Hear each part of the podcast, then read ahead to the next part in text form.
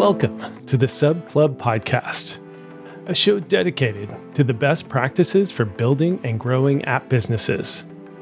We sit down with the entrepreneurs, investors, and builders behind the most successful apps in the world to learn from their successes and failures.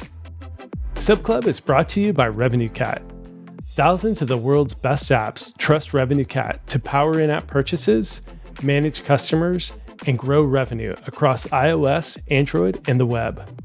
You can learn more at revenuecat.com. Let's get into the show. Hello, I'm your host, David Barnard, and with me today, RevenueCat CEO Jacob Eiting. Our guest today is Shaun Steingold, founder and managing director of Momentum Labs, where he helps to acquire, operate, and scale mobile apps.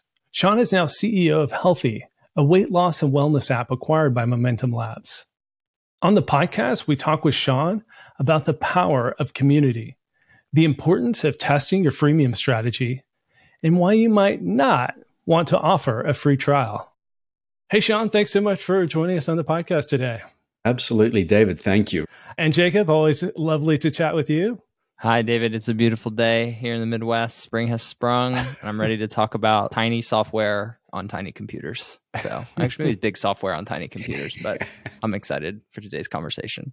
So, Shaun, I wanted to start with how you got into the app world. So, you worked at Hewlett Packard. Before that, you were actually at SVB. So, you've had quite a career and then transitioned to apps. So, I'd love to hear the story behind that. Thank you. For me, quite simply, I love opportunities where you have a business model that fundamentally disrupts an industry. I'll say it another way you and your business and products have a bigger margin than your competitors. And so that's kind of been the thesis behind a lot of my career and what I've worked on. And so when we look at apps, what took Coca Cola, what, 60 years and $20 billion to build? Any app publisher gets it for free at day one. And that's global scale and distribution, right? Every single app sells every single second of every day in every country around the world for free. And if you think about the growth of commerce and business, Coca Cola took decades to build this, Nike, decades, and we get it day one for free. That's unparalleled. So I love the ability to harness an advantage like that. And then, secondly, when we talk about apps, there are two other key things in my thesis about why I love the app industry. One is the App Store rankings basically become a moat for you. If you can get to the top of a category or even the top of a niche section of a category, it becomes self fulfilling because you come up highest on search, you get the most users, you get the highest ranking, and then the cycle repeats. The last piece is there's a whole world within the app industry where I say apps compete with real tangible products. So I'll give you an example of an app that we bought, which is iNavX. We're a marine navigation app. Think of us as Google Maps for the water. We all know the parallel use case, which is your car's GPS. You're going to go down the road this weekend and go buy a Toyota Camry. You're going to be paying $2,000, $2,500 for the inbuilt navigation. And when you drive the car home that afternoon, you're going to take out your phone and use Google Maps for free. I love when a mobile app can replace a tangible product. Because again, in that competitive landscape, we're going to win is the average person going to get in the car, drive down to the store, look at the shelves, take something to the cash register, swipe a credit card, come home before they even try the product? Or are they going to sit on their couch and download an app? And there are products out there where a mobile app will replace a tangible product. And so, you know, marine navigation is a great example of that. And so you put all three of those together. And I just think we've had an opportunity the past decade and obviously the decades coming to fundamentally change or better compete in kind of global commerce with mobile apps. I want to interject and call back to an episode we had with Eric Stromberg, I think last year, David, where he posited that the App Store is probably the biggest marketplace in human history. Like, there's probably never been a single larger uniform marketplace ever constructed. And that alone should give you chills, right? And I think it's exactly what you're hitting on there. It's like for free, and somebody's going to chafe and go, oh, it's 30%. But no, no, no, no, listen. like, I think the analogy of these consumer companies from the 20th century are really apt because that was the very dawn of globalization, right? Like, you kind of had to build the roads yourselves. And then we come in in the 21st century, and kind of all the roads have been built for us and we just get to distribute and deliver product, which is fascinating and, and fantastic. So yeah. And actually, I'd love to add a 3.5 to your list, and that's how apps augment physical activities in other parts of life. So, actually, uh, and we're going to have one of the co founders on the podcast. I think the next episode is an app called Fitbod, and I'm using it to lift weights in my garage now. And for, I don't even know what I'm paying because I don't care because it's so valuable to me. It's like 50 bucks, 60 bucks a year. Fantastic app. And the fun little aside too, they have videos. They show you like exactly how to do the exercises and stuff. And so I've been paying my daughter to be my trainer. And so she watches the videos while I do the exercises. And it's a fun experience, like with my daughter, her helping me out. And so this app for less than 10 bucks a month, like five bucks a month, is augmenting this physical in real life experience in a way that's just so incredibly valuable. So, a little 3.5 on your list there. The time you spend in the gym, right? You spend hours, you know, maybe two five hours a, a, week you know 20 hours a month potentially if you're serious about it think about navigation you know if you're a serious hobbyist mariner boater. You just call them boaters. I mean, that's something you're going to want to add software to, right? And so, yeah, this is right in my wheelhouse. I mean, this is why we started RevenueCat, or like why I still am excited about the project six years later. It's because I get to be a very tiny part of all of these apps, and they're still cool. And I still think we're early days, like you were saying, Shaun. There's still physical products out there that have not been disrupted by apps and then maybe that's a question of time could be a question of technology but honestly, like I don't think we've reached even peak apps yet. So very exciting.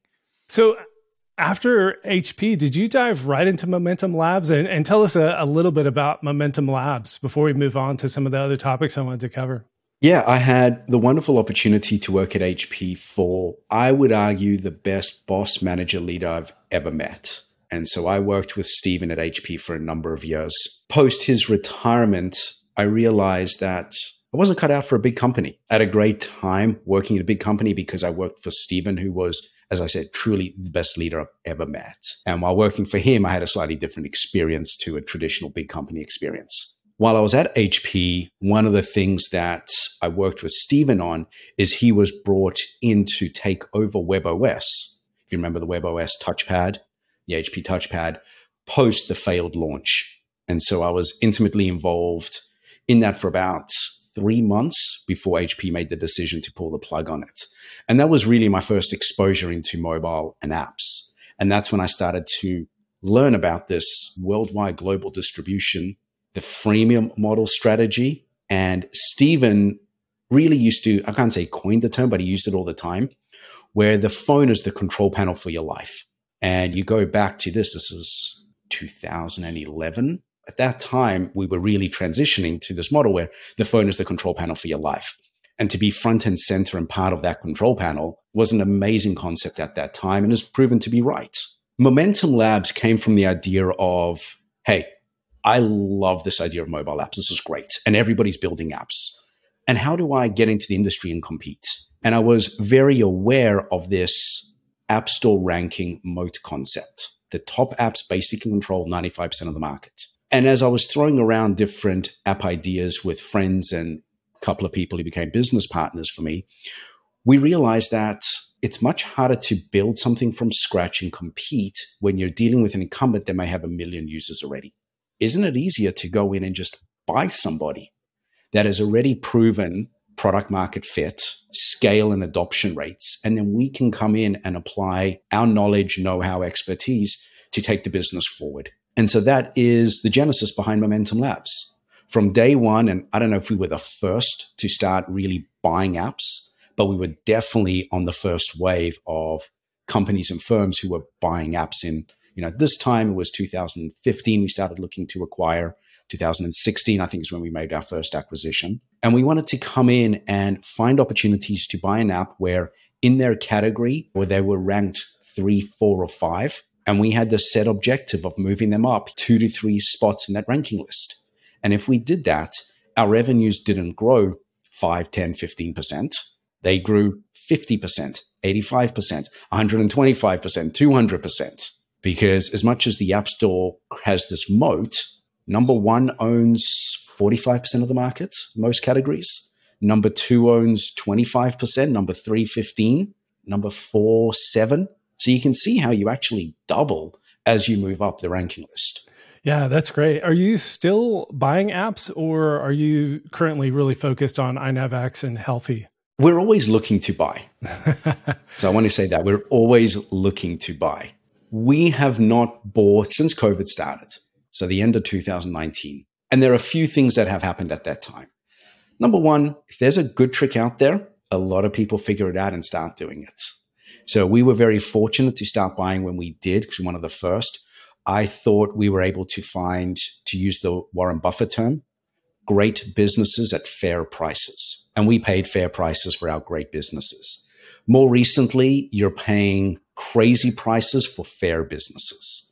And that's a proposition that is not in line with our approach. So the market has got a little overheated, a little oversaturated.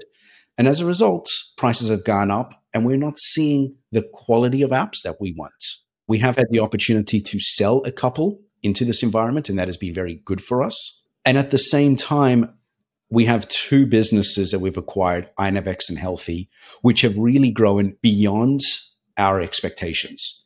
And so they have been taking up more and more of our time to help them grow. I will also add that we are not a firm. We're not an investing fund. We do not have LPs or investors. This is our own money. So we have the opportunity to invest our time and resources only on projects that we want to. I keep forgetting that you bought one of my apps back in I the did. day. so I don't even remember when Wait, that which was. one? Like, uh, my mileage logging app. Oh, uh, yeah. Actually, I still I still get a check from you at every quarter or something. I get a, a bill pay. Um, it's funny because we've just moved on from that for so long that I always keep forgetting that one of the tiny parts of your portfolio.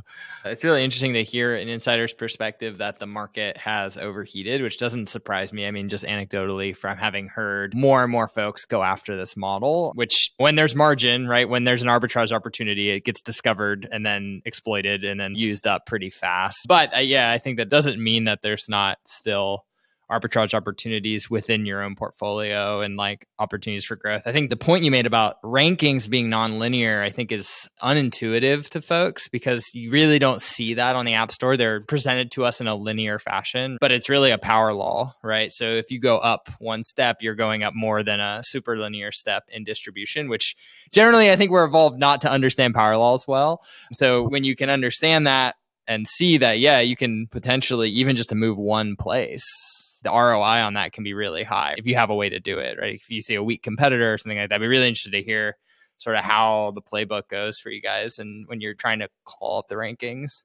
One of the interesting things about that power law too is that the data AI, Appfigures, and Sensor Tower and other folks who track the top charts they don't account very well for that. And we've seen that at RevenueCat. I mean, we've had customers hit number one in the App Store multiple times.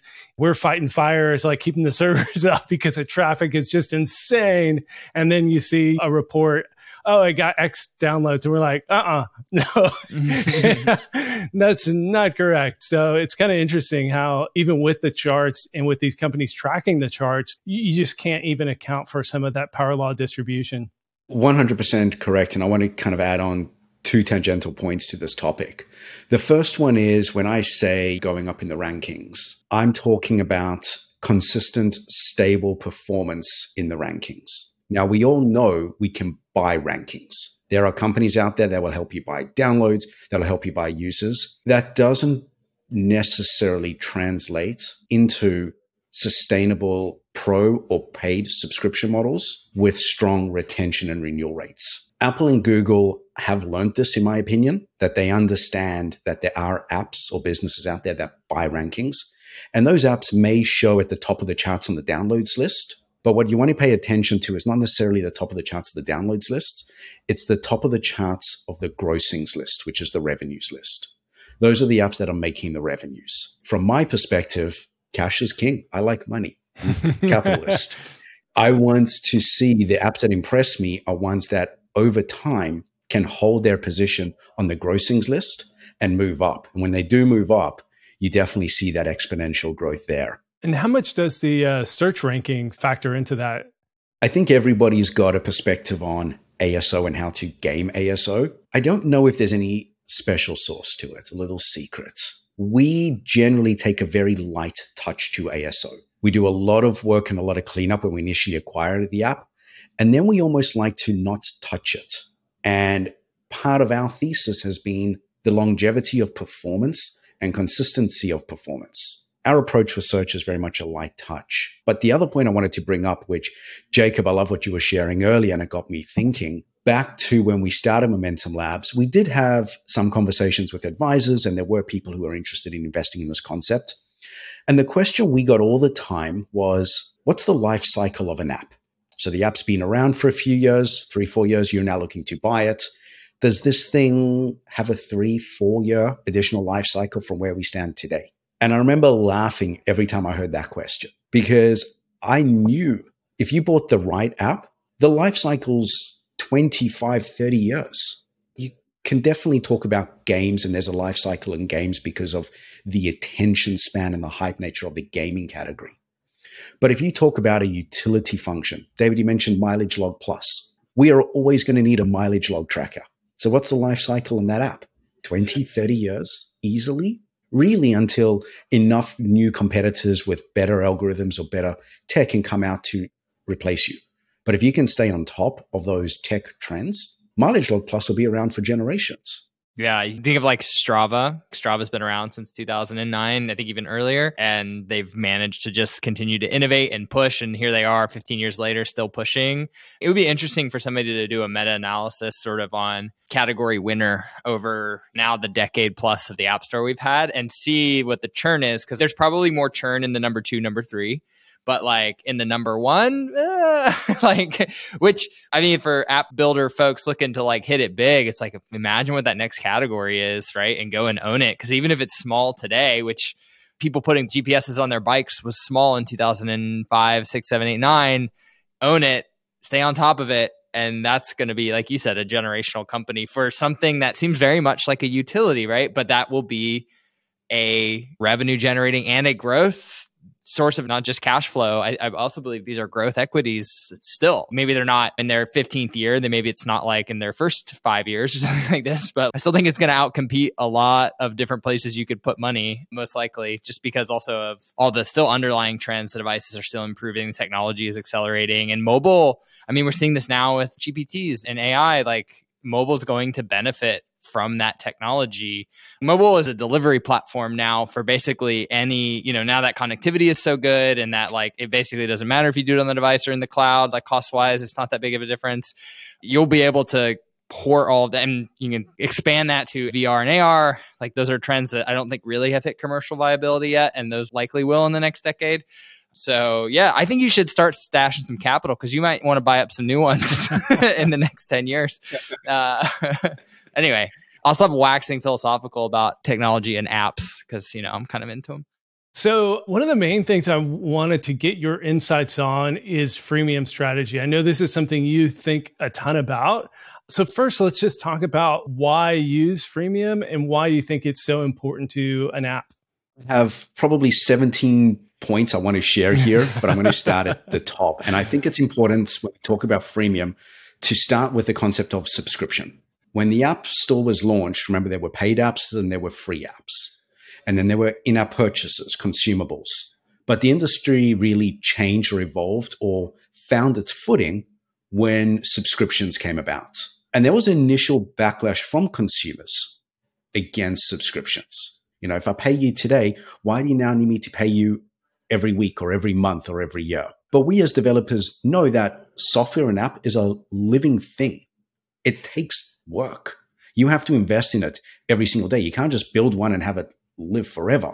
The subscription model, I think, aligned the developer and the customer or the user. And I think it's fundamental to kind of understand that. The next point is the strategy behind your product. Why do freemiums work? It gives somebody the opportunity to try before they buy. So the first concept around freemium is can you give your customers enough of your product for them to try it, see if they like it? And then is there a hook or an incentive or an additional feature that will get them to start paying for it? The strategy around where that point is, I think, is 90% of the success of an app or of the app's business model. But in my opinion, I think developers spend 10% of their time thinking about it. If you can get that right, and it's not to say you get it right right away because you have an initial idea or a strategy, test it. A B test it. Put this feature on the side of the paywall, now move it free, see what happens. And when I say strategy, it's not just kind of features, it's also how do you want to engage with your user base. So I'll give you an example. And David, I know you and I have spoken about this, and I think it's great to share it here, which is Healthi. Healthi is an app that we have. It's one of the largest food tracking and diet apps. There's a very core function around diets or fitness, which is while it is something that we do individually, David, you mentioned working out in your garage with an app. You do that by yourself. People are on a weight loss journey, are making decisions by themselves every day about what they eat, how they meal prep, and the emotional journey that they go through, the commitment to it is something they do by themselves. However, you mentioned incorporating your daughter as your personal trainer. The concept around a health and wellness journey is actually better done with others because we need support, we need motivation, accountability, sometimes advice. And so within Healthi, we built a community feature. It's a function in the app. It serves as essentially a mini Facebook. What we did is we made viewing the community free. If you're a free user, you get to see the community. You get to see the comments, you get to see the threads, you get to see the advice that's shared, you get to engage. However, we made paying a component for writing into the community. You can only post if you are a paying member of our pro service. And that kind of puts a really big line in the sand in a very good way for us. First and foremost, when we talk about weight and weight loss, it is a very sensitive topic for many people. And unfortunately, fat shaming and bullying is real in our society. What we learned is bullies and trolls won't pay. So by making posting part of a pro service, we kept our community clean overnight. And our community values that and they rally around it and they support each other. And today, if you go out into our industry and you talk to people about Healthi, one of the first things they'll tell you is we love the community. And it's because we prized its wholesomeness and the collaborative nature that comes from it. And that came from making a decision about where the paywall sat with the community. But remember, if the community is so important to us, we can't have a be behind a closed door. We have to show it and share it with everybody. And we have to pull people into it. And that's why viewing is free. You made such a good point around testing the freemium strategy. There's so much talk about paywall testing, about onboard testing, about like test, test, test, test, test but very little talk about testing the actual freemium strategy of what's behind the paywall, what's not. I mean, arguably way more leverage than way. what's on the paywall, right? I mean, what's on the paywall is downstream of what's actually behind the paywall, right? like what it looks like is, you know, it goes back to value. It's again like money talk. So figuring out where people are going to pay, like that's your best testing strategy. Sorry, back to you, Dave. Yeah, well, and then free trial versus no free trial. And actually, I'd love for you to talk about that. So, if I remember correctly, you don't have a free trial on Healthi. I have never done free trial in any one of my apps. There are many apps and companies I've mentored, helped, consulted with that have tried it. I've never seen it work. One concept or assumption that I've had, it's a thesis probably, is I don't like the idea of taking something away from somebody. In a free trial, you're taking it away from them. And I don't like that because it creates almost a negative experience. I get the notion of here, try it, see how great it is. Now you're going to lose it and you're going to want it back. It just doesn't feel right to me. I would rather have every moment be a delightful experience than put a user in a position where they can have a negative engagement with my product or brand. I've also found that the conversion rates don't pay out. It becomes a very hard process. One thing that people try to do with the free trial concept is it's free, but give me your credit card today. Don't worry, I'm not going to charge you for seven days or 30 days. Users don't really like that. Because even if I'm taking out my credit card and not paying, subliminally, I am taking out my credit card and paying, even if you tell me you're not going to charge me. So there are just too many, maybe trouble points on that engagement flow that I think cause friction and I've never found the model to actually outperform a very simple free to freemium upgrade. And Jacob, you're talking about these delightful upgrade screens. You can have the best conversion flow, the best upgrade screens. But if you haven't hooked your user on the freemium product yet, mm-hmm. does any of it even matter? I mean, and this is, you know, sort of plug RevenueCat. Some of what I hope our testing tools can provide is like a model of revenue model for an app like this has a bunch of inputs. One is how many people download. And if there's a trial, how many people start a trial, and then how many people convert, and then how long they retain. And the difficult aspect of testing these things is that all of those variables are correlated, or at least those populations are related. So you can add a trial and you might convert more trials or start more trials, but you're definitely going to lower your conversion to paid rate and you're definitely going to lower your retention rate. And then vice versa, you can cut the trial, force everybody to pay real money to get any access and you're definitely going to reduce your total probably conversion to paid but i would venture to guess you're going to increase your retention because everybody who does pay is going to have a higher affinity and just be more engaged in the product than somebody who glibly starts a trial, forgets about it. That is a percentage of trial conversions of people, you know, and that's why you ask for credit. I mean, we can act all innocent about it, but we all know that's part of the game is like get people on a trial and then kind of hope they forget and stay with us, which I agree with you from a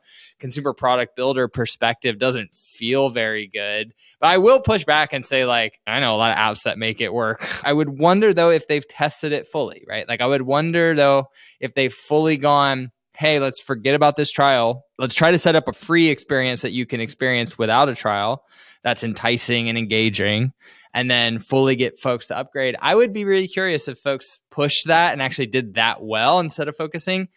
I tend to believe if your app delivers X value, you're going to extract point Y X or whatever dollars from it, right? You can move that up and down a little bit, but the bigger variable is going to be that X in value delivery. And so whether you have a trial or not, it's all going to shake out and you'll kind of optimize. These are hard tests to run because it's hard to take an entire app and be like going to throw out the trial and rerun. So I understand why people don't do it.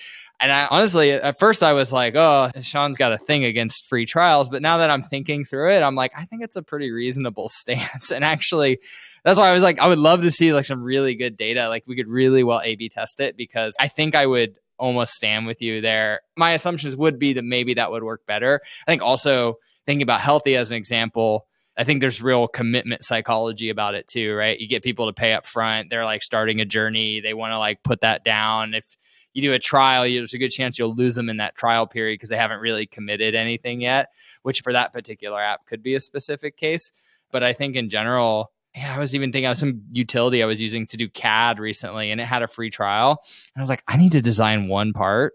I'm just going to do the trial and cancel, right? Like they extracted nothing from me, which is unfortunate because I definitely extracted value from the product. Like I would have preferred to pay them something, but because I'm an also a rational economic actor, I was like not going to let that happen. So yeah, anyway, I think it's an interesting and somewhat controversial take. The key to not having a free trial is the freemium strategy. So tell me your thinking about how you decided what's free because the free product has to deliver some value to keep people engaged, but then you need some other features that deliver more value that people are actually willing to pay for. And getting that right really is the crux. So how do you think about that? As you were both talking, I was thinking of a great example to have a discussion with here right now about. David, let's take you back to your garage. You're working out on a fitness app so let's talk through two scenarios. Scenario A is a free trial. So you download an app, you got to put in your credit card, and you get either a seven or 14 day free trial, and you can start working out. When you have to put in that credit card to start the free trial, you have a moment's pause right there, right? We just do. We're not everybody's going to put in that credit card.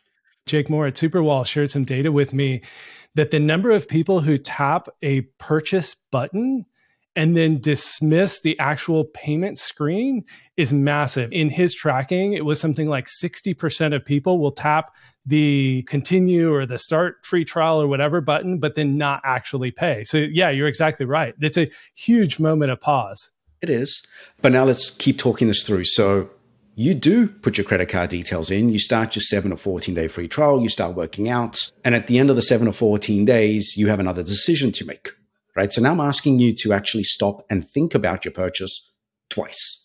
And both times are probably not a good, pleasurable experience because you're leaning towards the negative first. So that's scenario A. And maybe you continue using the app, so you keep paying for it and you great. Scenario B, it's the exact same app, it's the exact same service, but I'm going to put you on a free trial where you get two workouts for free a week. You can use the app indefinitely if you just take two workouts a week. And if you want more than two workouts a week, you're going to upgrade to our subscription. So what happens here? I get you into the app with no moments of pause or no boundaries to the experience. I get you using the product. If you like the product, you can keep using it for free with a very good understanding of where the limitation of free is. If you like the product more or want to work out more, I'm now asking you to make a purchase from a perspective or a position where you have a positive engagement with me. So now when you hit that upgrade screen, what do you think the conversion rate is? What do you think the drop off rate is? Now, I'm not saying every single app is the same because different business models, different products, different industries, different customers. But in this instance, and you want to do the A B test, Jacob, I would love to know what the end performance is on scenario A and scenario B. And I'd love to know your perspectives too. Interestingly, the way Fitbod did it, which I actually really appreciated, was that they gave you three free workouts and every feature was unlocked. You got the full experience. So it wasn't exactly what you were saying because I did end up in that moment of decision. But what I thought was fantastic about their freemium strategy is that I got the whole app and I freaking loved it. Like I was so impressed I didn't have to start a trial. You just open the app and start working out, and you get three workouts. It didn't make it super clear the very first time. I was like, what's going on? But as soon as I finished my first workout, it said, you've got two more workouts for free. It set the expectations. But one of the challenges of a good freemium experience is if you're putting so many features behind the paywall, that are actually core experiences of the app, then you're not creating a great experience. Well, I mean, at that point, you have to have the paid trial unlock right. everything. You have to have something, right? The Healthi example of commenting, that's pretty clear. And you can continue. I think that's the challenge with the freemium I've always had. I mean, I can go back to my experience at Elevate while I was there working on where we put the paywall and how much we let people have. And we eventually settled on, hey, like you have to start a trial or the experience is going to be pretty bad and the upsides and downsides of that. Like we get a big rocket in trials and all this stuff, but I think just in general, like less affinity. And I think something else worth weighing here is not just the upsides and downsides of having a large non-paying user base. So there's upsides in that every user who uses your app and is happy whether they pay or not is a potential conduit for growth. They will tell their friends, they will write reviews, some percentage of them will help you be brand advocates, and there's ways you can improve that and all that stuff. And that's like truly, you know, we talk about margins, like that's a source of low cost growth that you really have to exploit in order to maintain good margins. And kicking out most of your users that are somewhat interested and you can make happy is like antithetical. I mean, it's part of the reason RevenueCat price is the way we do. Like, no offense to all my indies. I love my indies, but y'all don't make me a ton of money. but like that's on purpose, right? Like, cause I want to serve you. And if you tell me the product's bad, it's probably bad. And like you're going to tell your friends. That's why we do it. And there's a similar argument for consumer stuff. On the flip side of that, there's also the downsides and the cost. So you got to support those folks. Like you get something out of them, but I don't know what kind of splits, but if I had to guess, it's probably sub 10% of your users are premium at any given time. So it's like 90% of your support. 90% of your server costs, 90% of your everything comes from non-paying users, which can be counterintuitive, right? Or like potentially makes you question the investment, which I think was, you know, for us, again, this is seven or eight years ago, deciding and Elevate how to do it. That came into the calculation. It was like, hey, we get a ton of tickets and stuff like this. People should pay us if we're going to be doing this, which again, you got away with the upsides. And unfortunately, it's not really possible yet. Maybe GPT solves this to build an entire world model for apps that can like take all of that into account. But I'm curious, Shaun, like how do you guys, given that you have this big premium support user base, like how do you think about supporting them through customer support and backend support and like all that stuff? How do you break that down in your mind? So there are two things I wanted to bring up here. Jacob, if you can just bear with me, I'm going to come to your question in a second. But oh, I got all day. point that I thought of when we were talking about the freemium model, where it sits, what is free. The best freemium model I think I've ever seen really was invented by the gaming industry. I think of an app like Clash of Clans, where you have to build or mine or attack. And there's a time delay feature in the app. So you have to mine for gems or oil or whatever it is in different games. But that mining can take 10 minutes. but hey, give us 99 cents and it'll be done in 10 seconds. That concept, that freemium strategy, that is brilliant. So I think that is kind of the best use case I've seen. For us, Jacob, how do we think about essentially absorbing the cost of supporting a freemium or a free community? Really comes down to the word community. When we talk about apps, when we talk about life cycle of apps, when we talk about moats, the biggest, best thing that you can have, the best asset for your business is a community. If you have people that can rally around your product, that can support each other, that can really be an engaged community, that is irreplaceable. And as we know, when we talk about community and marketplaces, the bigger, the better. I'd rather have a community of a million people than a community of 15,000. Even if the most of the people in that million cohort are free because they are actually adding value to everybody. They're keeping everybody plugged in. And if you have a good business, there should be some type of dynamic which says the longer somebody stays involved and engaged with your product, the more likely they are to buy. Yeah, the long, long, long term conversion window, right? Like years. Correct. Yeah. So if you can build the engagement into it, you should see conversion rates go up over time. The other thing that we do within Healthi, and it is important to kind of understand this, Healthi, which started off as an app, is now a full diet and weight loss business. So we have paid coaching, we have an online e commerce store where we sell branded products that help in a weight loss journey. So we find other ways to provide value to our members. And we hope that that value parlays into them essentially opening up their personal wallet and buying more products and services from us. And Healthi is unique because, David, I keep coming back to you in the garage. If you are starting a wellness journey, you don't just download an app. I'm going to take a bet that, David, you visited Lululemon either before or after downloading the app. Maybe you bought a new pair of shoes from Nike or Adidas or on. There is a bigger investment. And when I don't say investment, it's not always monetary, but an emotional investment in committing to that journey. And so we have an opportunity with Healthi to be a partner with somebody in that journey and be able to help them not even just in an app, but in the community and with coaching with products. Have you modeled out what that journey looks like for your freemium base? How long it takes for a person to eventually subscribe? What percentage of your free user base does eventually subscribe? What does that look like for Healthi?